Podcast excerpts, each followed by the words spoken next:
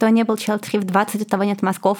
Кто остался Челтри в 40, у того нет сердца. Я сильно недооценивала, насколько эволюция меня к этому готовила. Есть ли какие-то способы во время беременности повысить э, вероятность того, что она будет протекать э, правильно? Моя беременность же, она пришлась на войну. У меня Елизавета замороженный эмбрион, и у меня есть еще замороженные эмбрионные яйцеклетки. Женщина, женщина должна, женщина должна. Ребенка, который биологически твой, тебя проще воспитывать, потому что он на тебя похож. Вот Ася Казанцева совершенно отбитая. Если у вас кто-нибудь знаком знакомый родил ребенка, то на самом деле ей нужна ваша помощь. Самое главное это обнимашечки. Друзья, всем привет! Это шоу «Книжный чел». Сегодня у меня в гостях снова Ася Казанцева, научный журналист, лауреат премии «Просветитель», автор многочисленных бестселлеров о том, как работает наш мозг, э, биология человека. И вот прямо сейчас вышла книга «Откуда берутся дети» про, собственно, историю Аси, основанная на жизненных, на реальных событиях, но и на достижениях науки, потому что у Аси родилась дочь, и, собственно, прелести, радости родительства сейчас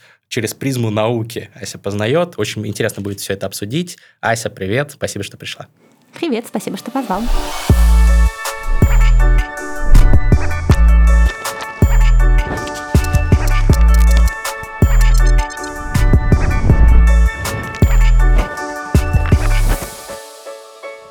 Давай поговорим про, конечно, родительство. Я думаю, что очень многие из э, моей аудитории взрослеют, растут вместе со мной. Кто-то уже там годами смотрит контент, кто-то даже смотрел, наверное, первые выпуски с тобой, которые были, я не знаю, в каком году, в 18-м, в 19-м мы с тобой первый подкаст записали. Тогда ты еще была э, child-free, сейчас ты уже, э, можно сказать, евангелист родительства. Как так получилось? Коротко расскажи про историю для тех, кто не в контексте. Кто не был Челтри в 20, у того нет мозгов. Кто остался Челтри в 40, у того нет сердца. Да нет, на самом деле я не то чтобы была настоящим child-free, я всегда была колеблющимся. Э, человеком, который считает, что у него нет условий для того, чтобы заводить детей, и не очевидно, появятся ли они. А потом как-то так все одно к одному стало складываться. И поскольку я богиня тайминга, то к концу 2021 года я посчитала, что мир достаточно стабилен, предсказуем и благополучен для того, чтобы в него кого-нибудь ходить. Да, потом на 24 февраля 2022 года была уже беременна, так что деваться было уже некуда. Понятно, да. Но, э, как обычно бывает э, в таких вопросах, э, тайминг подбирать это, это, наверное, бесполезно? Или, или ты все-таки считаешь, что правильно поступала, что там откладывала, готовилась как-то, не бросалась сразу в омут в головой? Я поступала, конечно, правильно, потому что дети — это большая умственная нагрузка, большая интеллектуальная нагрузка, эмоциональная, физическая, финансовая. И поэтому не стоит ни одному человеку никого заводить, если он не чувствует большой готовности по всем фронтам, потому что это рискованно для него, для второго партнера и особенно рискованно для ребеночка. А вот как быть э, с тем, что очень многие действительно умные, успешные, интересные, с правильными ценностями люди, а, которые хотят заводить детей, но колеблются вот по тем же причинам, что и ты, что пока еще недостаточно стабильности, не уверены или не уверена, что будет э, возможность обеспечить счастливое будущее ребенку, хорошие, комфортные условия жизни. И вот такие люди колеблются, у них потомство в среднем меньше остается, чем у тех, кто безответственный родитель, который там э, относится к этому попустительски, вообще неосознанно, может быть, там необразованный, не знает там контрацепции и так далее. И вот у таких людей дети рождаются, и они оставляют потомство больше, и в итоге эволюционно как-то мы движемся в сторону более э, безответственных людей, скажем так. Как ты, как э, нейробиолог по образованию, Э, относишься к этой теме? Э, я думаю, что тут единственно правильного ответа не существует. Э, хорошо, что люди разнообразные, люди пробуют разные стратегии. Заранее неизвестно, какая из них окажется правильной. Так же, как если посмотреть на всех животных в целом, да, у них есть R-стратегия и K-стратегия, как говорят популяционные биологи. R-стратегия – это когда вы заводите много-много детей, а дальше кому как повезет, кто-то вырастет благополучно, кто-то не очень. К-стратегия – это когда вы рожаете мало детей, но зато в каждого из них вкладываете много-много ресурсов, что, опять же, не дает гарантии того, что они вырастут благополучными, но повышает на это шансы. И на индивидуальном уровне человек как-то всегда находит компромисс между тем, заводить ли кого-нибудь, когда и сколько. Многие люди решают вообще не заводить. Э, по Европе есть давняя история наблюдений демографических, и все время видимо, порядка 15% людей остаются вообще без детей. Эта цифра колеблется угу. где-то примерно от 10 до 20, в зависимости от того, какая была социоэкономическая ситуация в конкретной стране, когда конкретному поколению было лет 30, и они принимали это решение. Э, но вот э, примерно 15%, э, из которых примерно половина те, у кого не получилось по здоровью, половина тех, кто не захотел, но между ними большая-большая серая зона тех, кто не был уверен, откладывал, и в конечном счете обстоятельства у них так и не сложились, и дети не завелись. И, как ни странно, не очень много есть научных работ о том, пожалеют ли они, когда будут окружены 40 котами в старости. Но вот те немногочисленные работы, которые есть, они проведены по методике глубинных интервью. То есть там не то чтобы большие, не то чтобы репрезентативные выборки, там просто берут человек 30 и опрашивают их о том, какие у них в жизни есть сожаления, э, по каким вопросам они обращаются к психологам, когда им 50 или 60 и так далее. И, в общем, получается, что не очень люди жалеют. Э, вообще есть такой эффект изменения предпочтений в результате выбора. Он много в каких областях mm. психологии довольно хорошо воспроизводится, что нам кажется, что у нас есть какие-то установки и предпочтения, на основании которых мы принимаем решения. Но в реальности, если внимательнее посмотреть, то оказывается, что мы принимаем решения под действием множества случайных факторов, а зато потом они встраиваются в нарратив нашей жизни, и мы начинаем считать, что мы и есть такие люди, которые приняли вот эти решения. И в большинстве случаев люди любыми своими решениями довольны, любые свои решения задним числом рационализируют и оправдывают. Завели они детей, не завели, больше, меньше приходят к какому-то эмоциональному благополучию по этому поводу. Это очень интересно, потому что я знаю, что эффект плацебо, например, работает вне зависимости от того, знаешь ли ты о том, что такой эффект существует или нет. А вот э, этот эффект психологический, о котором ты говоришь, ты, например, о нем знаешь. Предположим, ты бы осталась child-free, жила бы с 40, как ты сказала, котами. Кстати, по-моему, классная жизнь.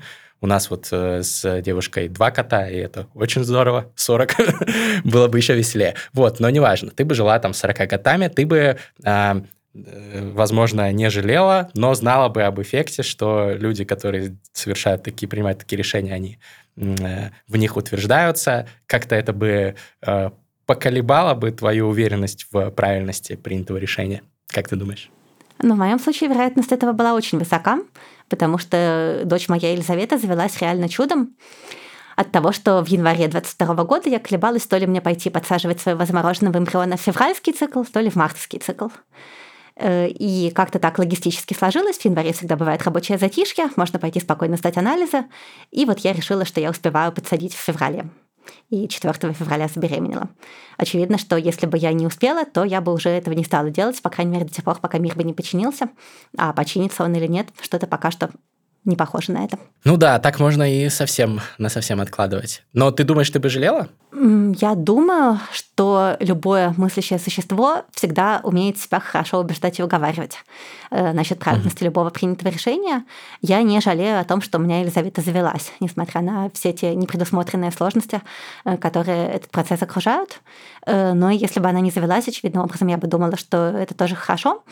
Ну и видишь, э, у меня ситуация лучше, чем у среднестатистического человека в том отношении, что у меня Елизавета замороженный эмбрион, и у меня есть еще замороженные эмбрионные яйцеклетки. А дело в том, что когда мы говорим, что у женщин часики тикают, часики тикают, вот мне сейчас 37, и если бы я была нормальный человек и думала, что я хочу еще детей, то мне нужно было бы вот прямо сейчас срочно что-нибудь с этим решать. Э, но дело в том, что вот эти часики, они тикают в связи с тем, что портится качество яйцеклеток. И поскольку технологии позволяют яйцеклетки из организма женщины заранее извлечь и заморозить, и разнести по времени процесс зачатия и процесс вынашивания, процесс вынашивания как раз с возрастом портится гораздо медленнее. Э, люди рожают спокойно, вынашивают и в 40, и в 45, и в 50 такие случаи есть угу. если они пользуются либо своими замороженными яйцеклетками, либо донорскими яйцеклетками от молодых доноров. И, соответственно, есть шансы на то, что у меня появятся еще дети даже существенно позже. Кстати, друзья, если кто э, не в теме, посмотрите обязательно подкаст «Терминальное чтиво», где мы с Александром Форсайтом допрашиваем Асю как раз про, по поводу истории с заморозкой яйцеклеток. Ага, потому что лет назад, да, был, был такое. Был, да, такой хайповый инфоповод. Ты еще на э, аукционе, да, если я правильно помню, э, разыгрывала возможность э, поучаствовать в этом процессе тоже. В общем, э, да. Но поучаствовать в этом процессе не совсем не то, чтобы сделать чемпионов со мной такое, я на аукционе не разыгрываю. На самом деле, это вообще не моя была идея, это были дерзкие пиарщики фонда «Эволюция», э, которые хотели сделать из моих яйцеклеток лот. И если бы все пошло по их плану, то действительно половину своих извлеченных замороженных яйцеклеток я бы отдала э, женщине, которая этот лот приобрела. Но она в конечном итоге сама передумала, потому что у меня есть мутация в гене MESV, который связан со средиземноморской лихорадкой. Соответственно, яйцеклетки могут, половина из них может эту мутацию получить. Я не болею, но я носитель. Э, и покупатель лота, получив результаты моего генетического анализа, сказала, что это вы мне подсовываете генетический мусор, э, так что фонд эволюции просто вернул деньги, и мне осталось больше яйцеклеток, чему я очень рада. Ну, супер, win-win, как говорится.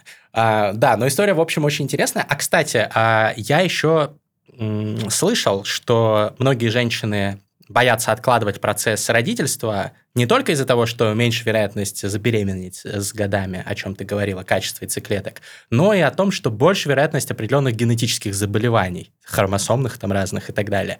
Это верно, что она повышается с каждым годом, там уже как-то больше, ближе там к 40 уже прям существенно. Какие сейчас данные на эту тему? Э, да, конечно, все так.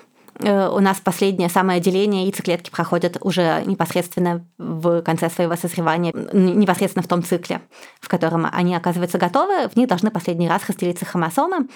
И чем старше женщина, тем выше вероятность того, что происходят всякие мелкие поломки в этой молекулярной машинерии.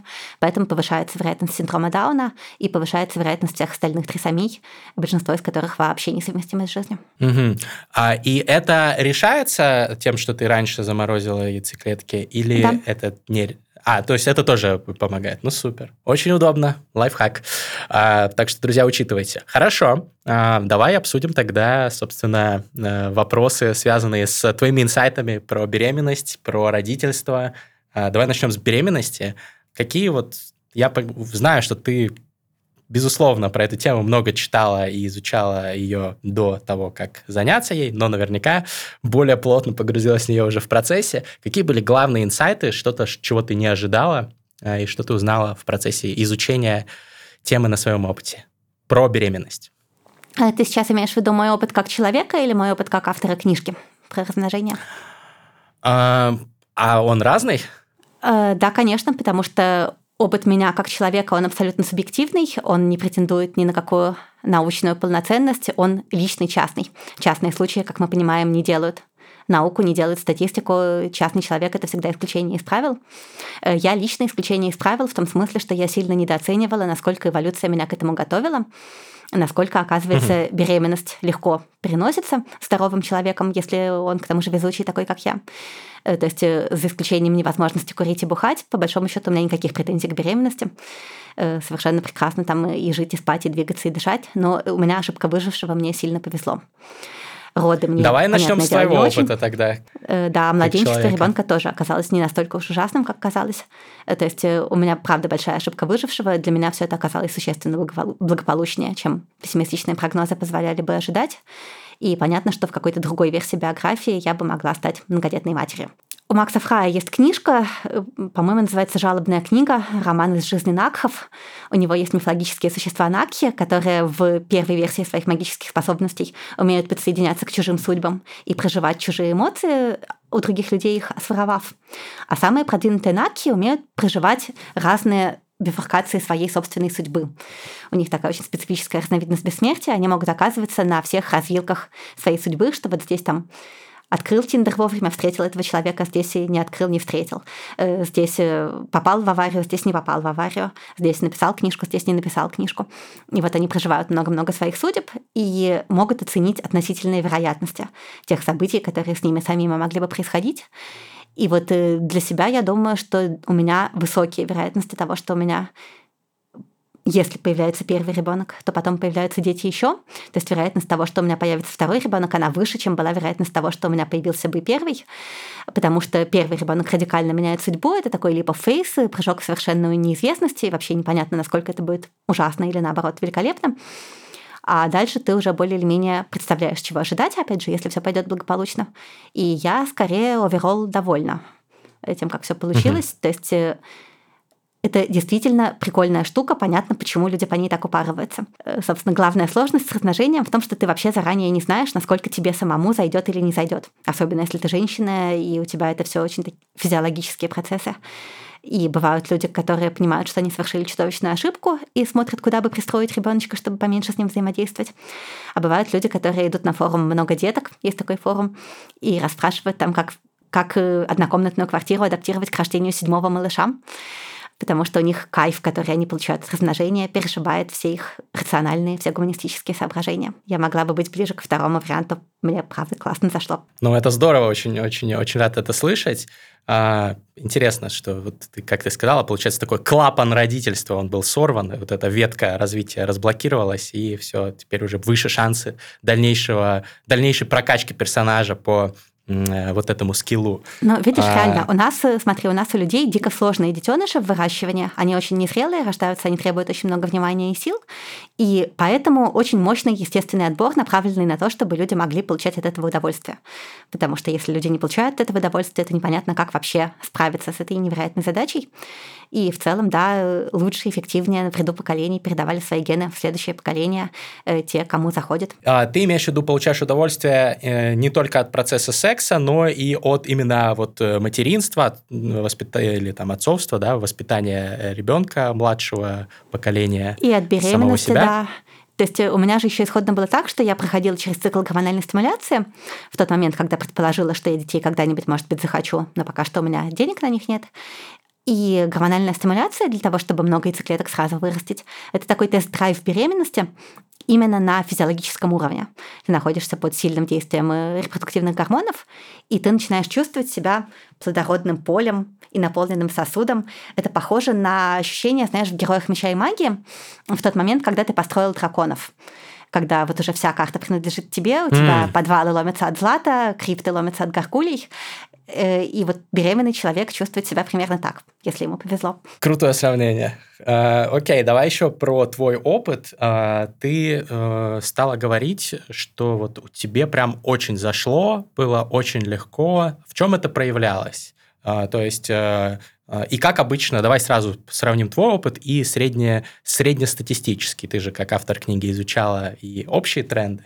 Есть вот потому что два спектра, да, наверное, отношения к беременности, да и к, к родительству тоже.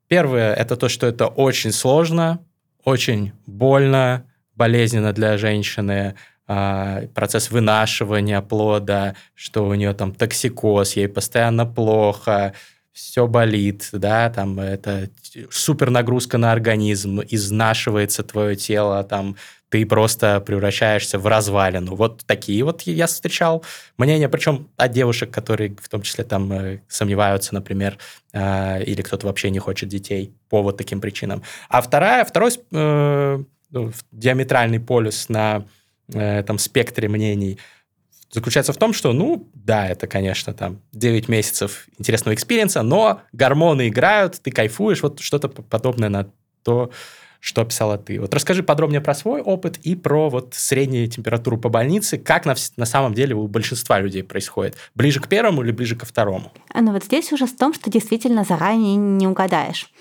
То есть до какой-то степени можно прогнозировать, потому что в среднем более молодые женщины переносят беременность лучше. Э, и в среднем более здоровые женщины переносят беременность лучше, в первую очередь более подвижные.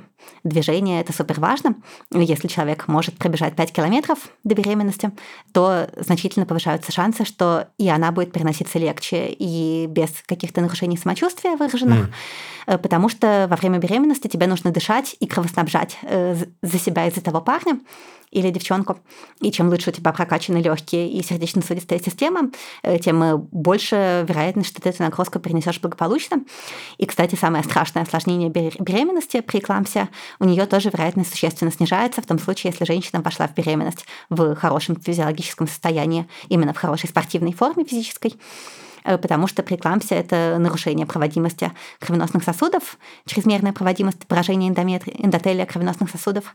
И чем лучше у тебя была, чем здоровее у тебя была сердечно-сосудистая система до беременности, тем выше вероятность, что она беременность перенесет. Но многие вещи все равно до сих пор науке непонятны и зависят в чистом виде от везения.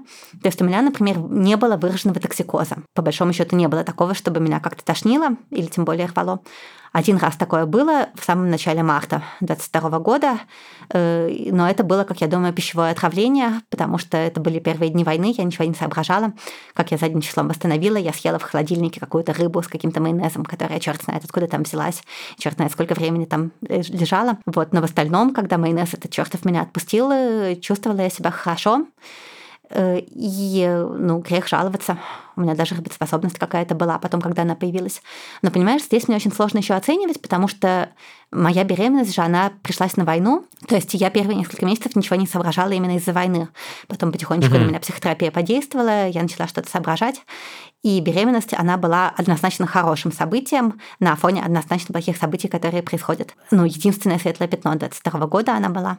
И поскольку мы все воспринимаем на контрасте, как говорит нам любой исследователь перцептивных процессов, э, то на контрасте с тем, как устроен мир внешний, мир внутренний был устроен хорошо. Угу. А э, ты изучала статистику вот все-таки э, там с токсикозом, с какими-то другими осложнениями э, и неприятными аспектами беременности, насколько они распространены? То есть это у 80%, у там 30% женщин. Насколько вот стоит бояться девушкам, которые нас сейчас смотрят и думают, будет у меня легкая или, или сложная беременность? Ну, например, предположим, это среднестатистическая э, девушка с здоровьем, ну, таким, не каким-то феноменальным, но и без жестких каких-то проблем 5 километров может пробежать. Ну, токсикоз все равно вероятен. Э, токсикоз в той или иной степени порядка 80% людей поражает. Э, у 1% беременных он настолько тяжелый, что они работать не могут весь первый триместр толком и вообще рассматривать вариант аборта просто потому, что это совершенно непереносимо, даже если они хотели, в принципе, ребенка. Да, с преэклампсией я тебе сейчас боюсь наврать. Мне кажется, что там очень сильно зависит от возраста и от предшествующего состояния здоровья. Э, порядка 15% женщин сталкиваются с той или иной степенью гипертонии, э, повышения артериального давления, которое может быть первым признаком преэклампсии. Э, но, опять же, от возраста сильно зависит. Чем старше женщина, тем выше вероятность этого. Даже в том случае, кстати, если яйцеклетка у нее замороженная. Угу. Какие еще есть негативные аспекты? Ну, больше всего нас беспокоит здоровье ребеночка самого. Э, высока угу. вероятность собственной потери беременности, выкидышей происходит много, но хорошая новость, что выкидыши происходят в первом триместре в основном. Э, если до второго триместра женщина дожила до 12 недель, то дальше вероятность потери ребенка составляет уже 5% и падает с каждой новой неделей.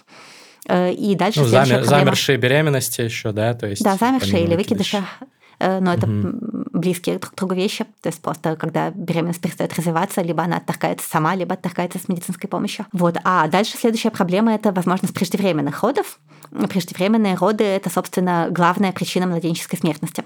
Вот в последние годы достигнут большой прогресс в лечении диарей, пневмонии, кори и прочих причин младенческой смертности. И поэтому преждевременные роды, от которых умирает миллион детей в год по всему миру, э, стали теперь главной причиной всей смерти детей э, до пяти лет, в принципе. Статистика это не улучшается от того, что по мере того, как улучшаются технологии вынашивания детей, э, выхаживания детей, когда они родились преждевременно, Э, немножко сдвигается граница, начиная с которой их, в принципе, начинают выхаживать.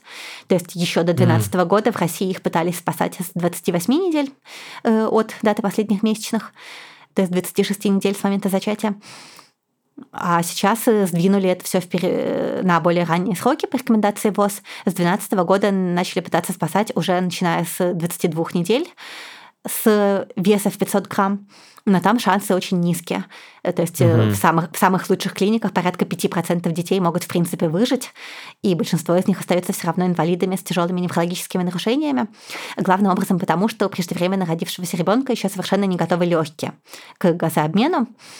И здесь ты можешь помнить, что были, была в 2017 году, например, знаменитая работа на ягнятах про искусственную матку. Э, там были такие фотографии, mm-hmm. широко разошедшиеся ягнят, которые лежат в полиэтиленовом пакете. Э, у них легкие все еще заполнены жидкостью, они не делают вдоха, э, а у них просто кровеносная система подключена к оксигенатору мембранному. Таком, это называется ЭКМО, это то же самое, что делают с тяжелыми больными коронавирусом. И они могли пролежать там 4 недели или даже больше в этом пакетике, снабжаясь кислородом через искусственный мембранный оксигенатор э, и питательными веществами тоже через кровь, и они там благополучно дорастали. И много было шума и надежды про то, что вот, может быть, с людьми недоношенными тоже можно было бы так делать но мы все еще очень далеки от таких испытаний, потому что для того, чтобы подключить ребенка вот к этой системе, требуется плановое кесарево. А плановое кесарево недоношенного ребенка это очень плохая идея, потому что буквально каждый новый день, который он провел внутри матки, э, все равно очень благополучно отражается на его выживание, и мало кто из врачей и женщин своими руками предложит переносить его в заведомо менее безопасную среду, э, даже есть, э, если ожидание того, что преждевременные роды могут случиться. А если ребенок рождается обычным образом, то он все-таки вдыхает, и дальше у него сложности с тем, чтобы э, из-за проблем с легкими у него начинаются проблемы с кровеносной системой, из-за проблем с кровеносной системой у него начинаются проблемы с мозгом, проблемы с кишечником, э, то есть вероятность погибнуть большая. Ну, хорошие новости в том, что все-таки чем раньше происходят преждевременные роды, тем ниже вероятность того, что они произойдут. То есть среди недоношенных детей все-таки 85% рождаются после 32 недель, а после 32 недель их уже выхаживают достаточно хорошо, достаточно благополучно. Там уже низкая вероятность того, что будут серьезные проблемы со здоровьем, а вероятность выживания, наоборот, э, ну там 98% и больше с каждой новой неделей. Есть ли какие-то способы во время беременности повысить э, вероятность того, что она будет протекать э, правильно, помимо наблюдения у врачей, очевидно? Э, ты знаешь, это ужасно скучно, но здоровый образ жизни. Э, то есть, во-первых, самая страшная, страшно важная вещь на свете – это фолиевая кислота. Каждый человек, который говорит про беременность, все время говорит про фолиевую кислоту. Говорим беременность, подразумеваем фолиевая, говорим фолиевая, подразумеваем беременность. И толдычим мы об этом, потому что есть опросы, которые говорят, что всего лишь навсего порядка трети женщин, в принципе, начинают ее профилактически применять. И один процент женщин может внятно объяснить, почему она нужна. То есть э, даже среди продвинутых слушателей твоего канала все равно, наверное, есть люди, которые беременели бесфолиевой или которые не могут рассказать, почему она такая страшно важная штука. А она страшно важная штука, потому что она донор метильных групп, она переносчик атома углерода, она умеет э, с одних молекул на другие переносить атом углерода, и это страшно важная реакция в любом биосинтезе чего угодно, в частности в биосинтезе ДНК и в частности в метилировании ДНК, то есть в разметке ДНК э, внутри развивающегося эмбриона для того, чтобы решить, какие его гены в каких клетках считывать, какие его гены в каких клетках не считывать. Э, если в крови уровень фолиевой кислоты низкий, то тогда в 4 раза, в частности, увеличивается вероятность пороков развития нервной трубки.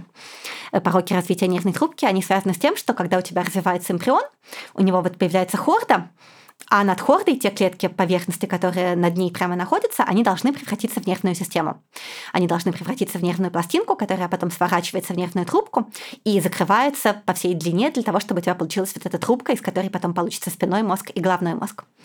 Угу. И если этот процесс закрытия не дойдет до конца, то у тебя появится в худшем случае аненцефалия, когда у ребенка в принципе кора головного мозга, полушария большие не формируются, он рождается без мозга и обычно сразу после этого умирает или даже еще внутриутробно умирает. А в чуть более благополучном случае у тебя появляется спина бифида, то есть расщепление позвоночника, э, которое может быть связано тоже в зависимости от степени, например, с параличом нижних конечностей э, или в лучшем случае с хроническими постоянными болями в спине. И вот вероятность этих процессов радикально повышается в том случае, если в крови женщины было мало фолиевой кислоты, и ее крайне желательно начинать принимать э, месяца за 3-5 до беременности для того, чтобы уже организм насытить.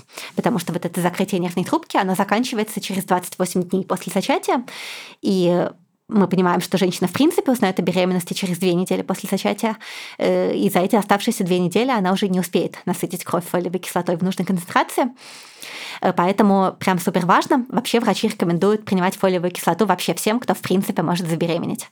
У кого в принципе бывает вагинальный секс, например, без какого-то супернадежного предохранения, э, потому что вреда для здоровья от нее нет, а риски от ее недостатка прям высокие-высокие. Ну и дальше она благотворно отражается на всем остальном развитии эмбриона. Она, в частности, вот снижает риск преждевременных родов за счет того, что она снижает риск анемии и хорошо способствует кровоснабжению матки, кровоснабжению плаценты.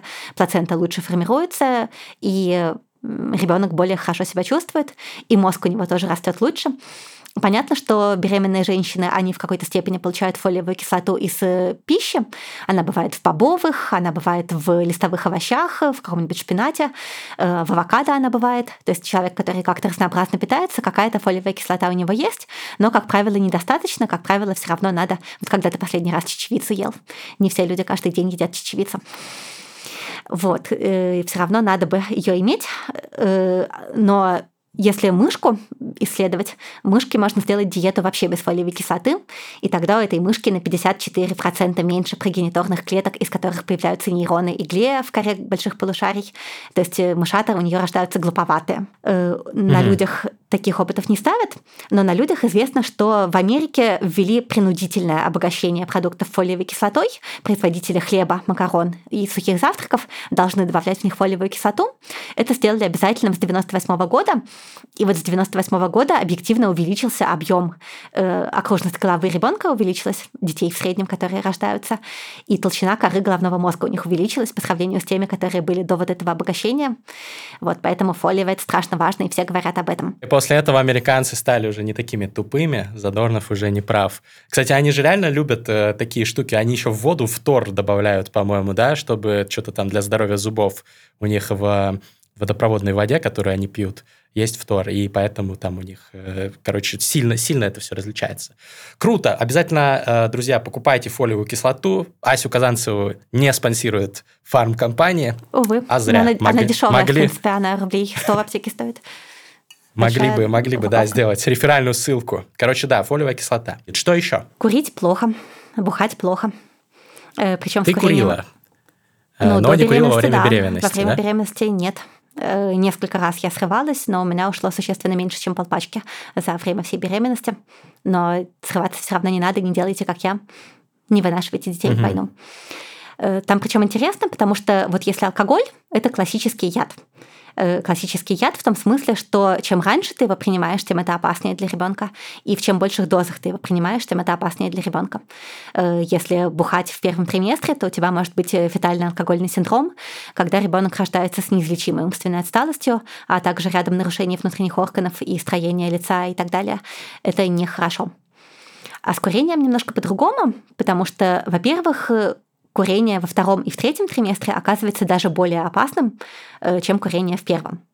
Потому что угу. курение не столько повышает вероятность пороков развития, сколько оно ухудшает кровоснабжение ребенка и это оказывается особенно критично для ребенка именно в период быстрого роста.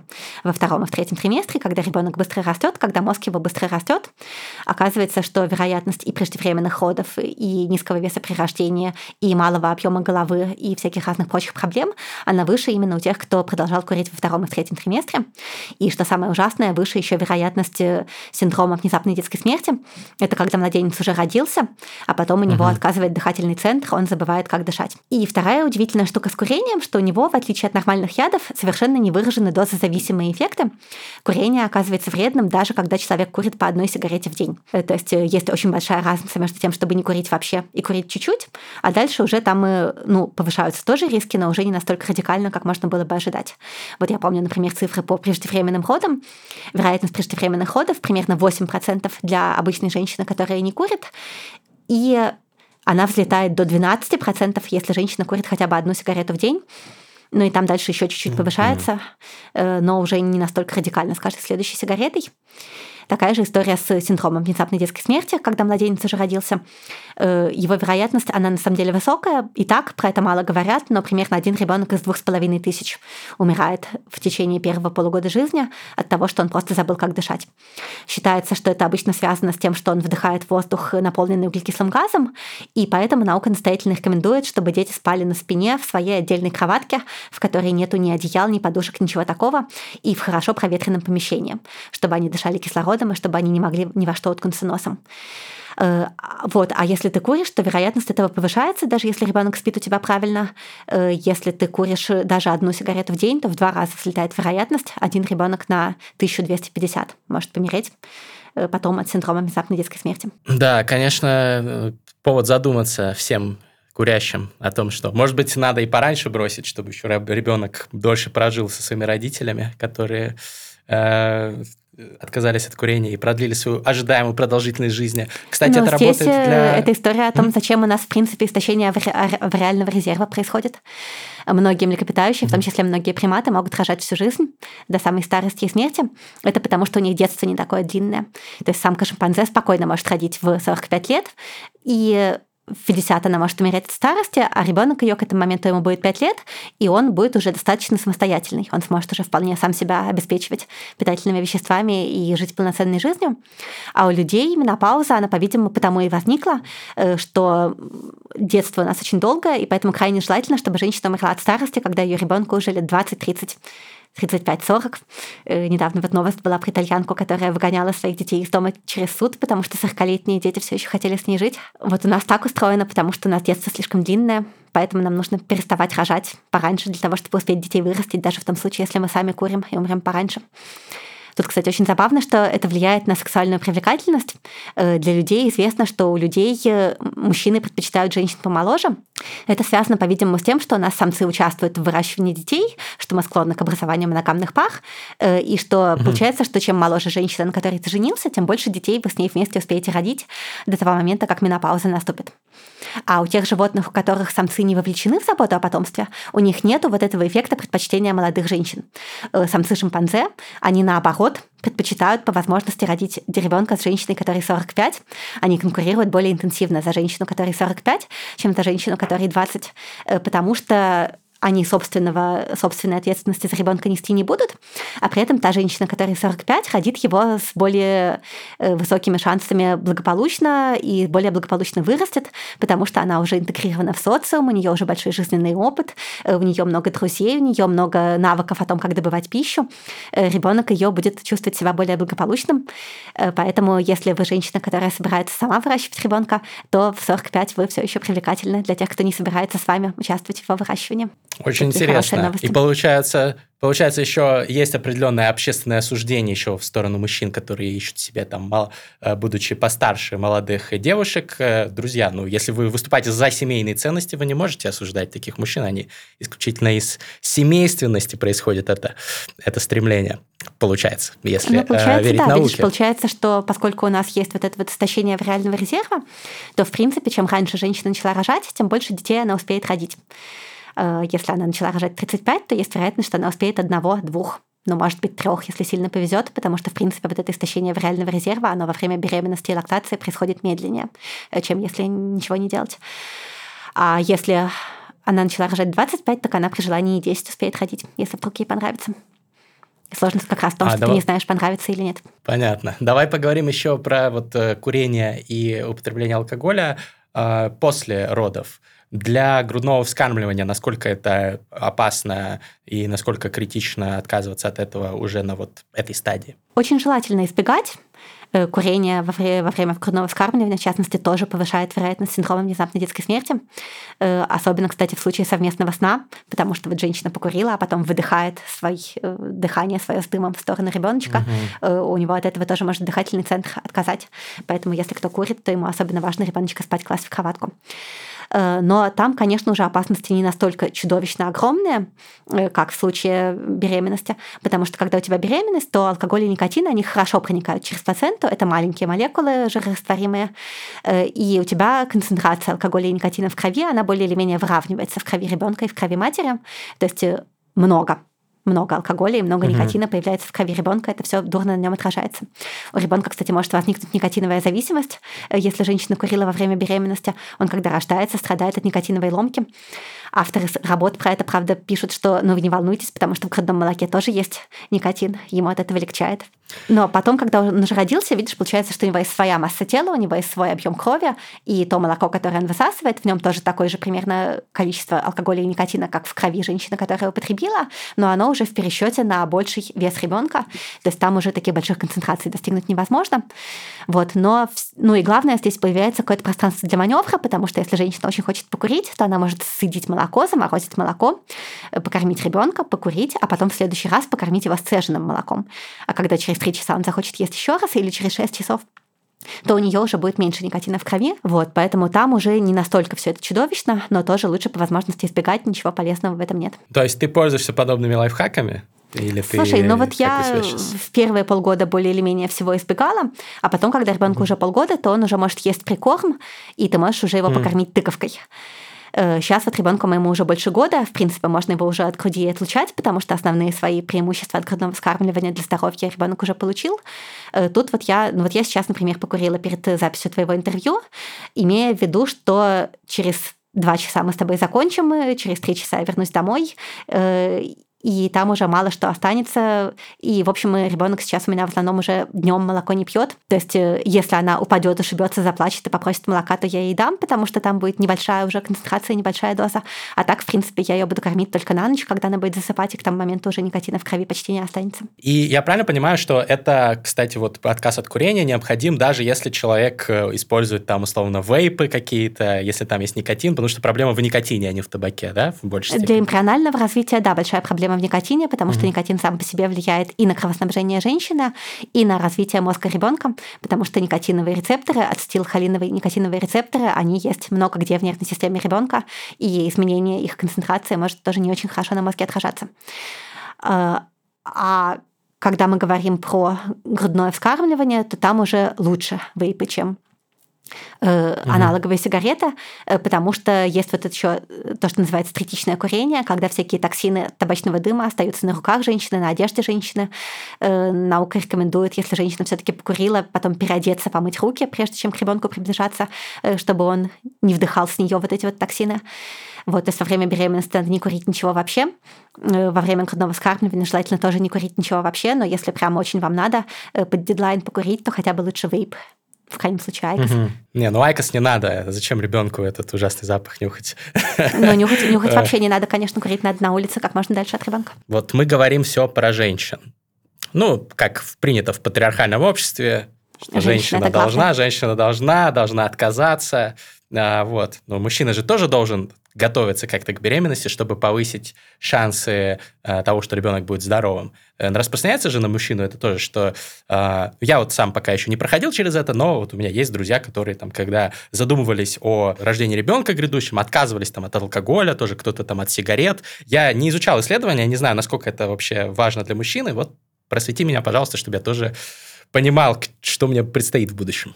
Э, ну смотри, разница между полами как раз в том, что у женщины предшественники ацитов уже заложены все, какие есть, в тот момент, когда она сама еще была эмбрионом, новых не появится. Поэтому даже то курение, которое было у женщины еще до зачатия, оно до некоторой степени может отразиться на ее фертильности, на ее шансах забеременеть. Не очень сильно, не так сильно, как, как курение в настоящем, и как в том числе пассивное курение в настоящем, которое из-за отца она может получать. Вот. А у мужчин у них новые сперматозоиды образуются из стволовых клеток в течение всей их жизни, и поэтому, в принципе, достаточно отказаться от курения алкоголя за три месяца до предстоящего зачатия. Это будет достаточно хорошо. Но и у мужчин mm-hmm. у них очень много сперматозоидов, то есть если у женщины одна яйцеклетка вырабатывается, в каждый месяц созревает и выходит, э, то у мужчины у него этих сперматозоидов много миллионов, и, в общем, даже если какие-то из них бракованные, мутантные, достаточно высока вероятность, что какой-нибудь здоровый все-таки доползет, оплодотворит благополучно. То есть за три месяца отказаться от алкоголя и от никотина, ну, я, кстати, не курю, когда-то давно курил, но бросил, да, вот. А э, от алкоголя и никотина все, больше ничего. Или С мужчинами с мужчинами забавно еще то, что вот мы говорили про загадочную болезнь преэклампсию, при которой нарушается эндометрий сосудов кровеносных у женщины. У нее много разных гипотез и объяснений, и некоторые из них связаны с иммунным конфликтом. С тем, что вообще вынашивание ребенка внутри себя это очень сложная штука с иммунной точки зрения. Э, это как пересадка органа практически от того, что у него половина генов своих, и то, если, если яйцеклетка твоя, а не донорская, а половина генов от того парня. И бывают мужчины, с которыми часто возникает иммунный конфликт у женщин. Бывают прямо опасные mm-hmm. партнеры, э, которые для всех своих женщин, всех матерей и детей повышают вероятность преэклампсии во время беременности. Э, но, кроме того, наука сообщает нам, что к сперме партнера можно до некоторой степени привыкнуть что если женщина со спермой партнера взаимодействовала, э, если она попадала сперма к ней в половые пути или в желудочно-кишечный тракт, или туда и туда, угу то это снижает вероятность э, последующей преэклампсии. Э, есть данные про то, что, скажем, вероятность повышенного артериального давления, как одного из ее симптомов, она порядка 40% в том случае, если женщина познакомилась с мужчиной и вот сразу забеременела в первые месяцы их отношений. А если они год и больше спали без презервативов, предохраняясь какими-то другими способами, то тогда уже всего до 5%, 4-5% падает вероятность повышенного артериального давления во время беременности.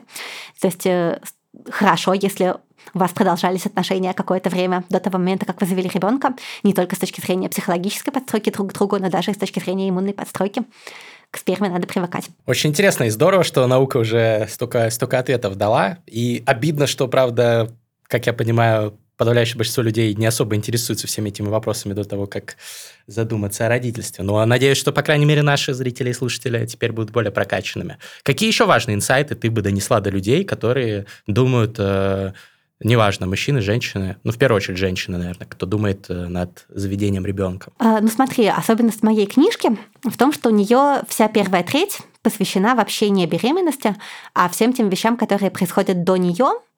Э, первая треть моей книжки называется «Можно не приходить», по вот тому анекдоту про зайца, который спрашивал, можно ли не приходить на ужин, где его съедят. Ему ответили, что можно не приходить. Я там рассматриваю, как влияет э, заведение детей на уровень счастья, на карьеру, э, на благополучие окружающей среды, на здоровье. Э, я рассматриваю вопросы о том, имеет ли смысл кого-нибудь заранее заморозить. Я рассматриваю вопросы о том, не лучше ли кого-нибудь усыновить, насколько вообще гены влияют на будущего ребенка, на его интеллектуальные и нравственные и прочие качества. Насколько? Вот. И, к сожалению, достаточно заметно. Но здесь скорее речь идет о том, что ребенка, который биологически твой, тебе проще воспитывать, потому что он на тебя похож по многим особенностям поведения, и тебе проще его понимать, тебе проще э, использовать какой-то свой опыт, опыт своего партнера как релевантный для того, чтобы э, рекомендовать ребенку какие-то занятия, которые могут его увлечь э, и тому подобное. Когда мы говорим проще его подавлять, как, как ты, потому что ты помнишь, Но... как тебя родители подавляли в детстве. Ну, например, да, учитывать их опыт, какой из них был удачный, какой нет. С усыновленными детьми проблема не столько в том, что у них гены другие, это требует некоторой большей внимательности, потому что ты не знаешь, какие у них есть склонности и предрасположенности. Больше внимания требуется для того, чтобы эти склонности осознавать и направлять в конструктивное русло. Но главная проблема с усыновленными детьми все-таки в том, что они травму переживают. В том, что младенцу маленькому ребенку очень важна привязанность, и когда эта привязанность разрывается, и ребенок попадает в учреждение, где он не может сформировать привязанность к постоянному, значимому, близкому взрослому, то это очень большое нарушение эмоционального развития, и в том числе интеллектуального развития. То есть те дети, которые живут в плохих домах, в таких, где они не могут сформировать близкую эмоциональную привязанность с воспитателями, нянечками, с кем-нибудь, со своим взрослым, они вырастают с тяжелыми нарушениями интеллектуального развития. Даже в том случае, если они были исходно здоровы, э, они вырастают на уровне умственной отсталости, если у них не было своего взрослого и если их не забрали вовремя из детского дома. Но здесь дело не в том, что какие-то плохие гены, э, а в том именно, что не было взрослого своего, близкие взрослые, это жутко важно. Вот, поэтому если вы усыновляете ребенка, то вы, конечно, гораздо больше молодец, чем если вы просто сами размножаетесь. Но с точки зрения легкости для вашей жизни и для его благополучия лучше стараться его установить пораньше, в более маленьком возрасте. Это не означает, что не надо усыновлять тех, кто постарше, но просто нужно быть готовым к тому, что с ними будет еще заметно сложнее от того, что они уже пережили большую травму. А если до полугода ну да, собрать, возможно, так не, не первого ребенка брать э, ну вот я, собственно, решила начать с живорожденного, именно потому что это гораздо более легкий уровень игры. Э, потренироваться на котиках со своим, правда, намного проще. То есть кажется, там все пеленки, памперсы, mm-hmm. ночной сон и так далее. Нет, это все фигня по сравнению с нарушением привязанности. А ты думаешь над тем, чтобы потом э, усыновить ребенка? Слушай, ну мы в таком непредсказуемом мире живем. Если у меня будет много денег, если дорогие угу. читатели будут покупать книжку в больших количествах, она будет приносить немного пассивного дохода. Ссылка в описании, друзья. Да, то хотелось бы когда-нибудь, конечно, но когда мир починится, хотелось бы кого-нибудь еще родить, еще пару книжек написать, а потом еще кого-нибудь остановить. Это же все же личный вопрос. Я вот сейчас у меня ипотечная двушка. В ипотечной двушке мы помещаемся с моим одним ребенком. Для еще одного ребенка нужна трешка, для еще одного ребенка нужна четырехкомнатная и так далее. Ну, слушай, ты же сама говорила, что есть те, кто по семь детей в однокомнатной нормально помещают. Ну, я не уверена, что желания. это хорошо для них и для детей. Человеку все-таки важно личное пространство. Да, но как- как-то же наши предки рожали там по 10 детей в одной избе, вырастали. Ой, наши предки... Конечно, это, очень... не значит, что это было хорошо. Наши предки – это очень успокаивающая штука, э, потому что, ну вот да, меня родили в 86 году, кто мог предсказать, сколько раз еще изменится мир? Я этим же себя утешаю относительно Елизаветочки, которая была рождена в 22 году. Ой, слушай, у меня тут была чудесная совершенно история про хейтеров и про то, как mm-hmm. люди воспринимают написанный или сказанный текст. У меня, как у всякого уважающего себя интернет-деятеля, есть специальный форум хейтеров, э, который я иногда почитываю. И вот я его недавно почитывала, и там было написано, сказано следующее. Что вот Ася Казанцева совершенно отбитая, она говорит, что ее дочь вряд ли доживет до совершеннолетия. Я читаю с вот такими глазами, где я это говорила, и остальные комментаторы там тоже переспрашивают этого написавшего, где она такое говорила, в каком контексте вы вообще уверены, о чем речь. И девушка, которая mm-hmm. это написала, приводит конкретную цитату из интервью Гордеевой. Вот говорит, Ася Казанцева говорит, что девочка 22 года рождения вряд ли будет долго жить при Путине. Ну да, поговорим про именно беременность и самое первое время материнства. Что оказалось самым сложным для тебя? Знаешь, не очень хорошей идеей было первые три месяца прожить 24 на 7 одной с ребенком. Угу. Особенно учитывая, что ребенок первый, опыта еще нет. Э, то есть э, не то, чтобы я это планировала, видишь, я-то исходно планировала, что ребенка еще папа будет, но когда началась война, то папа уехал и правильно сделал. Но надо было раньше искать няню. У меня няня появилась, когда Елизавете было три месяца. Это очень хорошо, потому что когда няня появляется, то у тебя появляются каждый день гарантированные 6 часов рабочего времени. Ты можешь книжку дописать и вообще как-то и на жизнь себя зарабатывать, и кукушечкой не поехать.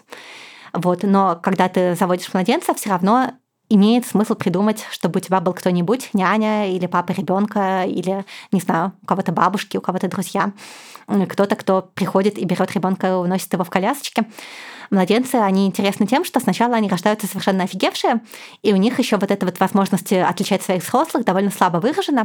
То есть, когда младенец только родился, ему более или менее пофиг, кто с ним гуляет в колясочке. Любой посторонний человек может взять его в колясочке и унести, младенец там благополучно уснет.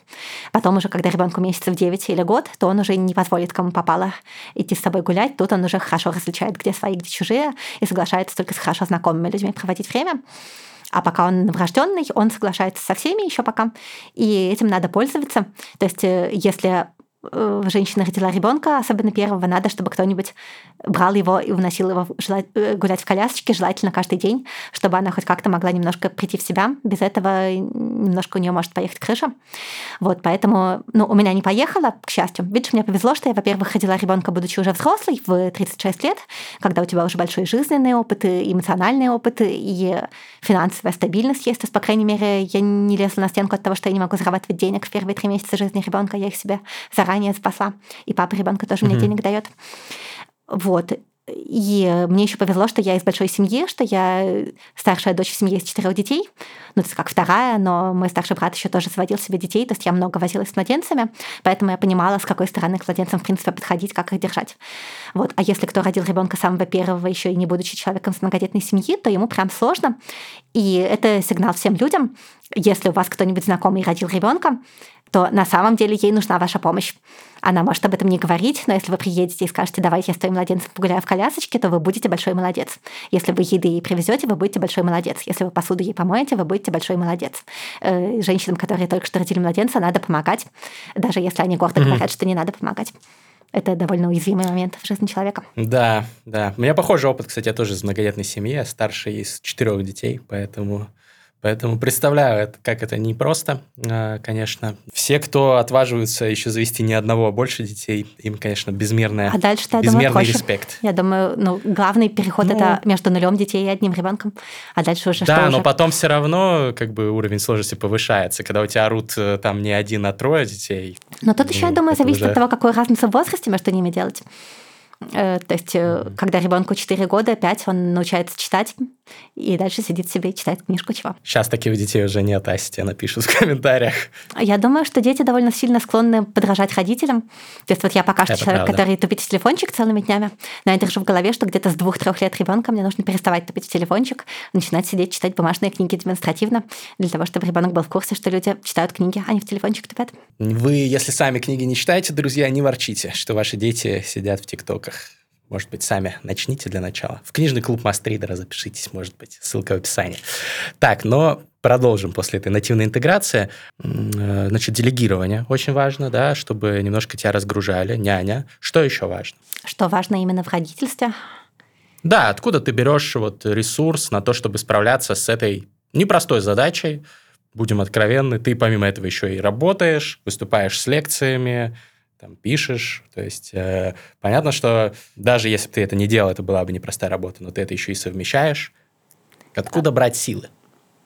Ну, видишь, э, мне повезло с тем, что мне это все хорошо зашло. С тем, что ребенок у меня милый, э, ребенок у меня гораздо более спокойный и радостный, чем я бы ожидала от ребенка, выношенного на фоне такого стресса во время беременности. Э, наука говорит нам, что развитие ребенка не прекращается в момент родов и развития мозга ребенка, и что даже если вы испытывали стресс во время беременности, потом это можно в значительной степени компенсировать э, тем, чтобы ребенка много нежить, тискать, обнимать, с ручек не спускать. Э, то есть, э, если ребенок много сидит на ручках и получает этого достаточно, э, то ребенок потом растет в среднем более спокойного нрава. И сейчас с Елизаветой уже страшно интересно. У меня вот есть, ты говорил, ты читал телеграм-канал про Елизаветочку, угу. и там... Ссылка примерно... в описании, классный канал. Там примерно каждая запись начинается с того, что вот раньше это была скукота, а вот теперь это стало по-настоящему интересно. Потому что наблюдение за ребенком это процесс превращения зверюшки в человека, процесс превращения младенца в человека, в котором э, ребенок постоянно открывает себе мир, постоянно устанавливает какие-то закономерности, какие-то связи между событиями, и с каждым месяцем все быстрее и быстрее это происходит, все больше и больше всяких новых удивительных новостей. Э, то есть э, вот прямо видно, как э, все проходит через фильтры восприятия у нас у всех, у младенцев в том числе, как мир начинает восприниматься по-новому после того, как ты обратил внимание на какие-то штуки, которые ты сначала не замечал, а потом их становится невозможно развидеть.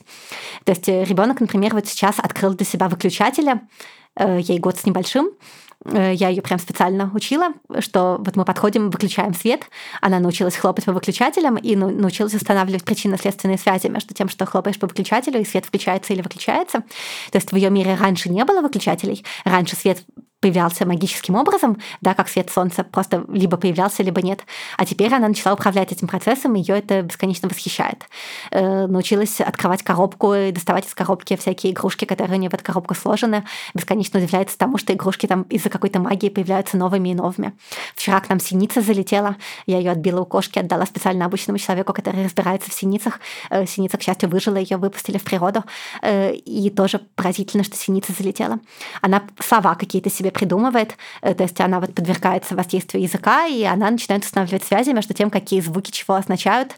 У нее есть э, Первое главное слово это афаф, то есть собака, она обожает собак, и у нее произошла каким-то чудом генерализация. То есть она понимает, что все собаки живые, нарисованные, пудель, лабрадор, такса, что они все собаки. Она отличает каким-то образом собак mm-hmm. от не собак. Э, у нее есть слово мама. Слово мама у нее означает три вещи одновременно. Во-первых, оно означает меня. Во-вторых, оно означает еду любую, видимо, потому что она его путает со словом ам-ам. А в-третьих, оно означает угол mm-hmm. моего дома, потому что, видимо, когда няня ее приводит домой с прогулки, то она говорит, сейчас идем к маме. И поэтому каждый раз, когда ребенок видит угол нашего дома, э, когда мы, мы его обходим, чтобы в подъезд войти, э, то ребенок говорит мама, даже если он со мной идет, потому что мама это, видимо, означает еще и дом. А еще у нее появилось слово папа, которое означает я покакала э, потому что я и в таких случаях говорю, кто-то тут попахивает, и вот она пытается повторять это слово попахивает. Очень ну, интересно. Да. Мама, мама и дом, кстати, в китайском э, слово «тя» — это дом и семья. А, ну, может быть, Тоже такие же Так же они мыслят. Да-да-да. Очень, очень любопытный, конечно, этот процесс э, взросления ребенка наблюдать.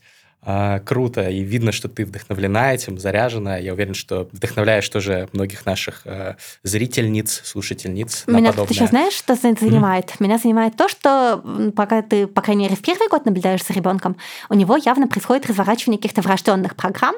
То есть ребенок сам откуда-то знает, что ему нужно вот этому учиться. Ребенок, скажем, месяцев три начинает изо всех сил качать пресс. Э, он изо всех сил под, подкручивает таз, что твоя фитоняшечка, когда ты ему подгузник меняешь, когда ты его за ручки берешь, он тоже подтягивается, пытается сесть. То есть ребенок знает, что ему нужно сидеть, и что ему нужно накачать себе мышцы живота для того, чтобы научиться сидеть.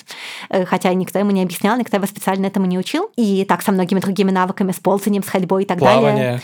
Э, плавание, да, э, мой ребенок плавает, я думаю, что это хорошо, потому что он от этого чихает, от того, что чихает, лучше дышит. Вот, кстати, главный лайфхак про родительство, про младенчество, что нужно завести увлажнитель воздуха, э, потому что в наших домах очень сухой воздух, и это даже для взрослого не очень хорошо, а для младенца это прям очень угу. критично. Младенцы гораздо лучше дышат, у них гораздо лучше кожа. В том случае, если они спят с увлажнителем воздуха, это самая оправданная покупка из всех, которые связаны с выращиванием младенца. Вот, но я начала говорить не об этом, а о том, что происходит какое-то разворачивание врожденных программ явным образом. И так вот ты смотришь, смотришь и задумываешься, а вдруг ты тоже такой? А вдруг у тебя тоже развернулась врожденная программа книжку написать? А вдруг у тебя тоже развернулась врожденная программа прийти к мастридеру на подкаст? А у мастридера сделать подкаст? Может быть, нас гены к этому предрасполагают как-то. Подкастерский ген у меня точно есть. Я, ну, ты знаешь, у меня есть даже 4.20 подкаст, когда я просто в неформальной обстановке собираюсь с друзьями, записываем все, что ну, происходит. Ну вот младенцы твои вот. тоже будут, видимо, подкасты делать. Мне еще очень нравится, 100%. что моя мама тоже начала писать книжки, Арина Остромина. У нее, вот я говорила, четверо детей, и она начала писать и публиковать книжки только тогда, когда у нее все дети выросли. И вот у нее как раз тоже в этом году книжки первые начали выходить. Э, например, «Антиутопия» Эйна из третьей зоны. Мне здесь нравится, что у Елизаветы будет такое представление о реальности у моей дочери, что все нормальные люди пишут книжки. У мамы выходят какие-то книжки, у бабушки выходят какие-то книжки, куда ни плюнь, у всех книжки. То есть для нее это будет казаться нормой. Знаешь, как вот у нас часто бывает, что если кто-то написал книжку, то это вау, надо же, удивительный человек. Угу. Вот у нее так не будет, у нее будет э, ощущение, что любой дурак пишет книжки, даже ее дурацкие предки допотопные и то так делают. Главное, чтобы к моменту, когда она выросла, люди продолжали читать эти книжки. Не вот. будет ни радио, Но ни думаю, кино, что... одно сплошное телевидение. Ну да.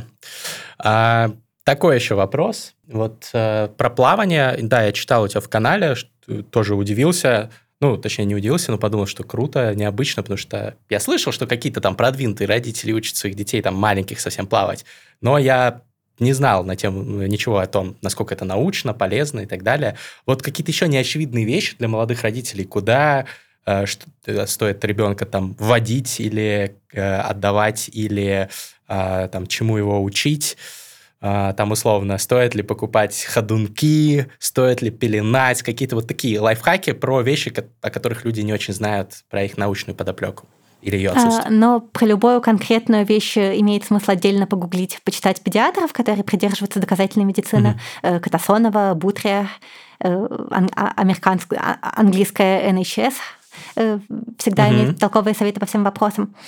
Вообще главное в подготовке к беременности, главное это выучить английский, потому что интернет на русском языке полон фигни в невероятных количествах, а на английском языке главный совет, который говорят, это отстаньте от ребенка. Э, если у тебя можно mm-hmm. материться, то главный совет на английском языке по любому вопросу это отъебитесь от ребенка. И mm-hmm. в большинстве случаев это работает. Э, большинство проблем проходят сами, если просто не париться. Вот, по поводу плавания, там как раз формальных исследований-то не очень много. Формальные исследования есть американские про то, что если младенца учить плаванию, э, то он с вероятностью на 88% меньше потонет в бассейне. Но это актуально в Америке, потому что в Америке бассейны открыты, и там частая причина смерти да. детей, что они падают в бассейн. Э, поэтому ребенка имеет смысл в младенчестве учить переворачиваться на спину и на спине дрейфовать, для того, чтобы он не задохнулся, когда он упадет в бассейн, до того момента, как вы его оттуда вытащите. Э, в России это не так актуально, потому что у нас мало открытых бассейнов, а около водоемов в природе все-таки обычно за детьми присматривают. Э, но плавание, оно хорошо тем, что ребенок чихает, от того, что он чихает, ребенок хорошо дышит. И у ребенка у него есть дыхательный рефлекс, нырятельный рефлекс с самого начала, что ребенок, когда младенец совсем маленький, он задерживает дыхание, когда вода попадает на лицо, и плавание младенческое, оно поддерживает этот дыхательный рефлекс. Это хорошо, потому что если ребенок у тебя упадет в ванной во время купания, то он задержит дыхание. Э, если ты его тренировал задерживать дыхание, не терять этот дыхательный рефлекс, и, соответственно, он не захлебнется, пока ты его из этой ванны вытаскиваешь э, за те там 10 секунд, которые тебе нужны. Все равно не надо оставлять детей без присмотра купаться, но одно дело, когда он захлебнулся, а другое дело, когда он не захлебнулся. Вот. А так, э, ну, самое главное — это обнимашечки — Э, ребенку младенца страшно важно, чтобы у него был свой взрослый. Ему, в принципе, достаточно одного своего взрослого, но одному взрослому самому тяжело. Лучше, чтобы у него было два или три своих взрослых, которые постоянно с ним общаются, каждый день отвечают на его потребности, держат его на ручках. Вот привязанность — это прям самое важное, что есть. Ну и дальше, по мере того, как ребенок постепенно начинает интересоваться окружающим миром, вот там в 6 месяцев он начинает пытаться ползать, к году он начинает пытаться ходить, э, тут ему уже желательно, чтобы у него была обогащенная среда, то есть чтобы были у него книжки, игрушки, какие-то новые стимулы, чтобы его гулять водили, чтобы он там э, песок трогал, листья трогал, еду разную пробовал, жевал, потому что все, что мы делаем с ребенком, это стимуляция для развития его мозга. То есть там, где взрослого ребенка нужно в планетарий водить, в музей, Гарри Поттера ему читать в оригинале, то с младенцем гораздо проще. Младенцу достаточно положить на пол красную простыню, чтобы он форсировал простыню, или дать огурец. Ему все это интеллектуальное развитие. Очень легко быть хорошей матерью, когда у тебя ребенок маленький. Легче всего, когда он в животе, когда младенец тоже просто. Дальше, я думаю, сложнее, но посмотрим. Угу. Ты сказала про близость, привязанность к взрослым, и э, тем не менее вы с отцом ребенка живете по раздельности, и он не видит ребенка. Как ты думаешь, насколько это, э, ну, насколько это фатально, или это можно компенсировать тем, что есть другие какие-то взрослые друзья, которые участвуют в, э, помогают, общаются с ребенком? Слушай, ну понятно, мы были бы более счастливы, если бы это пошло по нашему первоначальному плану. В нашем первоначальном плане мы жили в 10 минутах друг от друга и предполагали, что мы будем э, полноценно шерить уход за ребенком. Вот. А сейчас получается так, что поскольку мы живем в разных странах, то Елизавета своего отца видит по неделе, по две, когда либо он в Россию решается приехать, хотя я против этого всегда возражаю, либо когда я езжу в Грузию к нему, э, либо вот недавно мы в Черногорию ездили, только что вернулись, там живут мои родители, и туда же приехал отец ребенка пообщаться. То есть получается так, что проводит с Елизаветой неделю или две, за это время они друг к другу привыкают, за это время Елизавета начинает его признавать, веселиться, и с ним остается добровольно, когда я ухожу читать какую-нибудь лекцию. Э, они там играют в какие-нибудь прикольные игры. Он придумал ей игру про курицу на голове. Вот когда они в прошлый раз виделись, ты сажаешь курицу на голову, плюшевую игрушечную, потом сбрасываешь курицу с головы, ребенок ржет, потом сажаешь ребенку курицу на голову. Вообще самое прикольное в ребенке, что у него есть чувство юмора, примерно такое, как в американских комедиях, когда кто-нибудь падает лицом в торт, ребенок страшно ржет, когда кто-нибудь куда-нибудь падает, или чихает, или верещит, или что-нибудь такое. Очень смешно. И вот сейчас она его пока что забывает, когда они расстаются, и потом каждый раз заново запоминает. Но чем старше ребенок, тем более у него надежная долговременная память, э, тем более продолжительные промежутки времени сохраняются, тем более, когда ребенок становится вербальным. Э, поэтому я думаю, что годам к двум-трем она будет уже довольно отчетливо помнить, что у нее есть папа. И я думаю, что годам к трем она будет соглашаться с этим папой оставаться на какое-то более продолжительное время, а там к четырем-пяти тем более. Э, они с друзьями купили виллу под Тбилиси, и в этой вилле он ей строит дом на дереве, и собаченька там есть, и заросли ежевики, и хурма даже растет. То есть я думаю, что в целом неплохо, что у ребенка распределенная сеть родственников. Э, бабушка по отцу у нее в Московской области, моя мама, бабушка по матери у нее в Черногории, э, у нее отец вот в Грузии сейчас, но может потом еще куда-нибудь переедет будет э, я в Москве, ну, тоже, может быть, куда-нибудь перееду, посмотрим, что будет после выборов и вообще с нашим дорогим отечеством. Э, и получится, что у ребенка довольно много разных возможностей по тому, как посмотреть, как живут разные люди в разных странах, разные семьи. Э, у папы ребенка у него же еще есть жена, то есть это редкая возможность посмотреть на мачеху ребенка еще при жизни. И Оля, жена отца Елизаветочки, она очень классная. Это с ней прикольно и спокойно ее тоже оставлять. Она любит малышей и к Елизаветочке лояльна. И, в общем, здорово, что ребенок может иметь возможность пожить в разных семьях, посмотреть на разный образ жизни, там и с моим бойфрендом познакомиться, и с женой своего отца познакомиться, и все со всеми дружат, и все со всеми взаимодействуют, и все живут немножко по-разному, у всех разные хобби, разный образ жизни. То есть так же, как, ну вот здорово, когда дети могут, например, гостить у друзей, семьи с детьми-сверстниками, смотреть на разные семьи изнутри, действительно смотреть на образ разных людей. То есть плохо, когда совсем нету фигуры отца, потому что ты не понимаешь, как это вообще бывает, когда есть какой-то образ отца. Но даже здесь можно компенсировать какими-нибудь другими мужскими фигурами, там, отчимом, дедушкой, э, братом, кем-нибудь еще. Э, а когда у тебя фигура отца есть, э, так, в принципе, не обязательно, чтобы он жил прямо с тобой рядом в доме, потому что ну, люди достаточно сложные существа, чтобы разные образы жизни могли казаться им благополучными.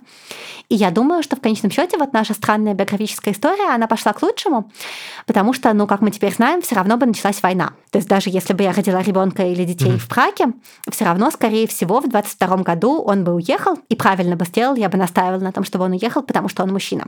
Э, нехорошо мужчинам жить в воюющей стране. Вот. А я бы, скорее всего, не решилась, не потянула бы уехать. Я бы, скорее всего, все-таки осталась. Э, слишком я привязана к родине и к работе, и к, соответственно, русскоязычной аудитории. И поэтому получилось бы, что если бы мы завели ребенка на несколько лет раньше, а потом ребенок бы уже был взрослый и, ну, относительно взрослый, что-то понимал, и тут бы мы разъехались по разным странам, причем в панике, в горе, в ужасе, я думаю, что в конечном счете для психики ребенка это было бы еще хуже. Так что, в принципе, благополучно получилось. Mm-hmm. Хотел спросить напоследок вот, собственно, про твою историю с Россией. Для тех, кто не в курсе, Ася довольно последовательно занималась оппозиционной деятельностью, ну, понятно, не как основной сферой, но там на митинги ходила, и даже будучи беременной, да, тебя задерживали, я помню, на каком-то антивоенном митинге. Большое тебе, конечно, уважение. За то, Меня потом ты... по камерам расстановали много. То есть на митинге я перестала ходить довольно быстро после начала войны, э, но меня включили в эти системы расстанования лиц, и меня еще несколько раз закрывали в метро просто так. Большой респект за это. Э, вопрос следующий. Ты, очевидно, там осуждаешь э, происходящее в России, войну, режим и так далее, но при этом не уезжаешь, остаешься, и ты говоришь, что ты привязана к отечеству, у тебя здесь работа. Что из этого вот все-таки ключевая мотивация? И ты стала говорить про президентские выборы и про перспективы. Что вообще думаешь? Э, есть ли какой-то горизонт планирования и какие Какие возможные развилки у тебя есть по твоей дислокации на ближайшие годы? Последние годы непрерывно показывают нам, что вообще ничего не предсказуемо, что вообще ничего невозможно планировать, мы вообще не понимаем, где мы будем завтра э, и что будет с нашим дорогим отечеством. То есть э, косяки черных лебедей летят такие жирные и откормленные, угу. что, может быть, все сломается окончательно, и будет Третья мировая, а потом Четвертая мировая дубинками и камнями а может быть, э, как-то внезапно произойдет что-то совсем непредсказуемое, потому что ничего из того, что происходит, невозможно было вообразить, э, и мир каким-то образом починится, на что, конечно, хотелось бы очень надеяться. Если все-таки обстоятельства сложатся таким образом, что нужно будет уезжать, то я, вероятно, поеду с Елизаветочкой туда, где живет отец Елизаветочки, э, потому что для меня уезжать плохо в любом случае, а так хотя бы Елизаветочке будет польза от того, что у нее появится еще один значимый взрослый, и отцу Елизаветочки будет польза от того, что у него появится Елизаветочка на постоянной основе. Вот, но все равно я, если я уеду, то я буду просто ждать, пока можно будет вернуться Вообще я хочу жить в России. А с чем это в первую очередь связано? желание жить в России? Ну, я человек, который еще с 14 даже еще до 14 года думал, что э, возможно, уехать бы и стоило. Я попробовала пожить в других местах. Я пробовала уезжать учиться на 4 месяца в Израиль, пробовала уезжать учиться почти на год в Англию. Э, для меня это не работает. Э, я человек страшно привязанный к месту. Мне очень важна аудитория. Я человек, который работает с русским языком. Мне важно, чтобы меня окружал русский язык, мне важно, чтобы меня окружала русскоязычная аудитория. Да, я понимаю, что она теперь везде есть в больших количествах, но все равно мне кажется, что диаспора означает некоторый отрыв от корней, э, тем более учитывая, mm-hmm. что, видишь, у диаспоры и так есть вы все у диаспоры ты есть, БГ есть, Вера Полоскова есть, Монеточка есть. А у, у, в России мало кто остался. У меня постоянный солдат на лекциях, несмотря на то, что мы заморачиваемся с тайными местами проведения лекций, рассылаем адрес лекций в последний момент тем, кто купил билеты, потому что за это общественность все время пытается их срывать. Э, тем не менее, все равно зал все время битком, и отчетливо чувствуется, что по большому счету людям уже вообще не важно, про что я говорю, а людям просто хочется побыть в окружении нормальных людей. И получается, что если я уеду, то еще меньше у них будет мест, куда можно пойти. Это нехорошо. Хотелось бы быть здесь. Ну, понимаешь, это как, как вот у тебя есть э, любимая мама, и она заболела раком, у нее метастазы по всему организму.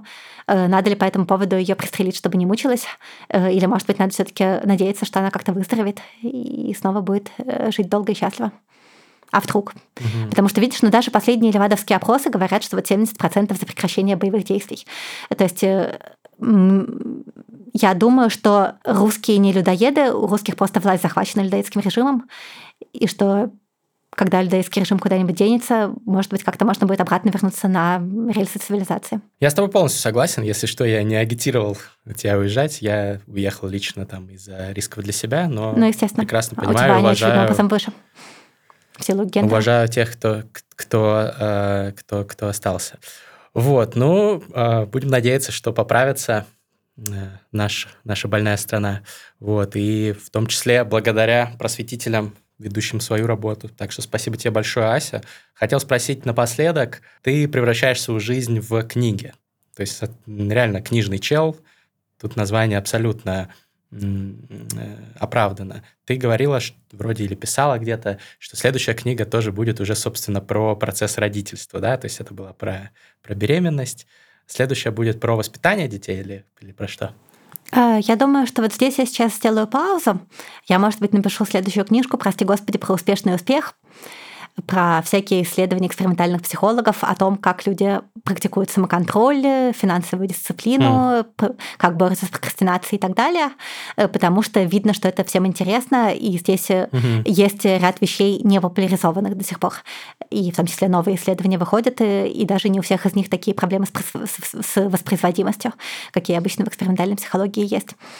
А про родительство, ну, для этого мне хотелось бы получить больше опыта родительства, и в том числе получить опыт выращивания еще какого-нибудь ребенка, хотя бы одного, э, для того, чтобы мне проще было бороться с когнитивным искажением про то, что родительство — это легкотня, которая связана с тем, что у меня просто младенец очень подарочный. Вот. А для того, чтобы завести еще одного ребенка, мне все-таки надо, чтобы дорогое отечество починилось чтобы война закончилась, чтобы режим сменился. Ну и кроме того, заработать самой еще 10 миллионов на то, чтобы у меня квартира была побольше. Вот это все не быстрый процесс. Друзья, покупайте книги, ссылка в описании. Я сам только начал читать, потому что меня Ася вот скинула буквально на днях, но уже говорю э, с уверенностью, что интересно. Все предыдущие книги Аси я читал, и это абсолютные мастриды. Тоже ссылки в описании, если вдруг кто пропустил. Я думаю, что мой фаворит, наверное, это в интернете кто-то не прав. Вот он, понятно, уже давно вышел, но э, стоит прочитать тем, кто не читал. Спасибо, Ася. Спасибо, что позвал. Будем, на, будем надеяться, что наша традиция продлится и обсудим твою следующую книгу про успешный успех, когда она выйдет. Книжный чел, подписывайтесь, ставьте лайки, колокольчик, не забудьте написать комментарий, если вам понравился выпуск. Всем пока, увидимся. Пока.